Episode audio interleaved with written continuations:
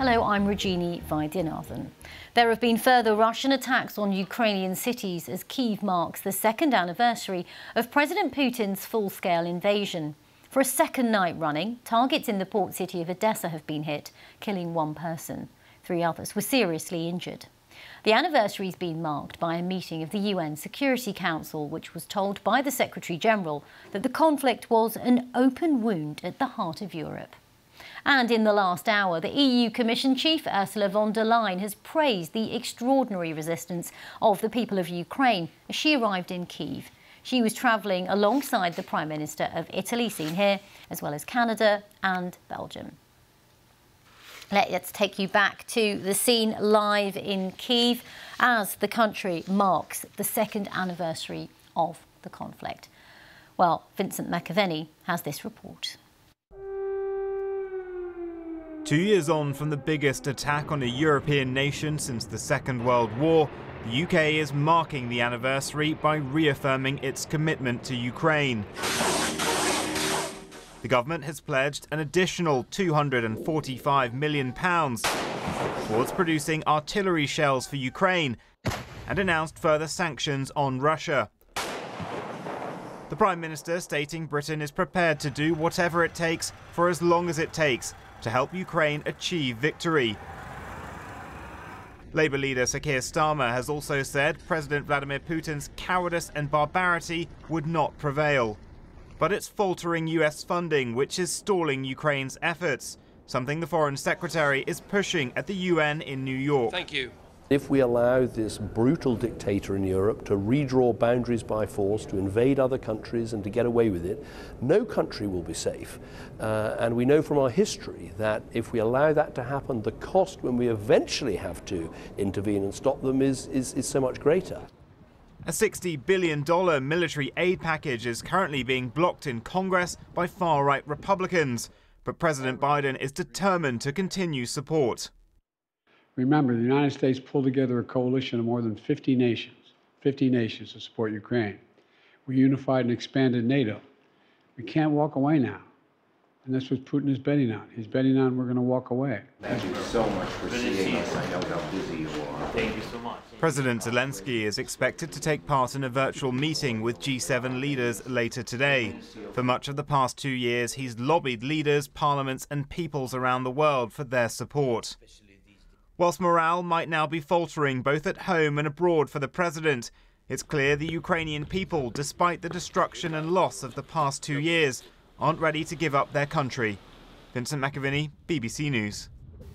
Well, I'm joined now by David Fisher, the head of the delegation for Ukraine at the International Federation of the Red Cross.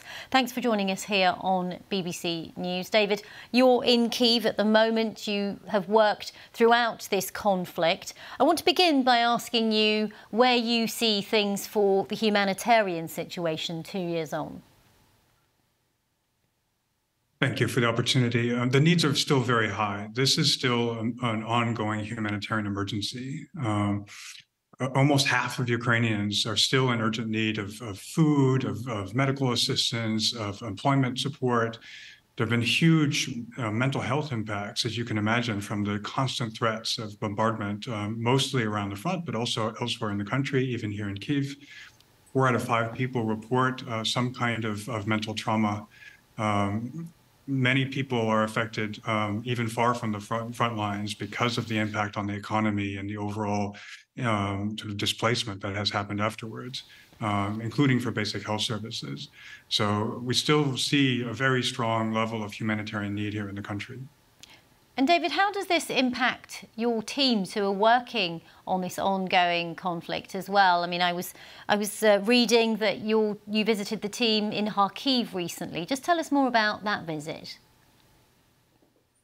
Sure. Yeah. So we we visited uh, the team and in, in their their small office. The windows are still boarded up. Uh, they told us, you know, in the early days, uh, how frantic it was. Armored cars uh, rolling just in front, bombs falling, shrapnel coming into the windows. Their entire team sleeping on the floor of their operations center night after night. Um, two years on, they're still working very, very hard. Um, they told me they're tired, but they cannot be tired. Um, they're there to help their communities. And we've seen this with uh, volunteers for the Ukraine Red Cross Society around the country, this real determination uh, to, to help their communities to cope. And what is the new normal for so many people in Ukraine? I mean, we now hear about everyone knowing where their shelter is, um, having to deal with strikes that still continue, even though, in some ways, global attention has dimmed on this that's certainly true. Um, people have found ways to to cope. Um, some of them are good, and some of them are not so good. Um, the, with constant air uh, sirens, uh, sometimes people run for shelter, sometimes they don't. Um, many children are still out of school. You, you, know, this is years on because they had the same experience uh, after COVID. There's only a third of children who are back in school. Um, many people have now uh, run through their savings. Uh, this is true both for displaced people, um, but also people who are, are, are, have fled the country in other parts of Europe.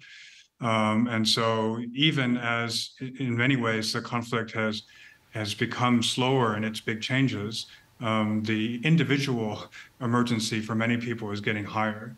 Um, where can they get uh, employment? Where can they get uh, sort of essential essential support? Okay, David Fisher, Head of Delegation for Ukraine from the IFRC. Thank you very much for joining us from Kiev.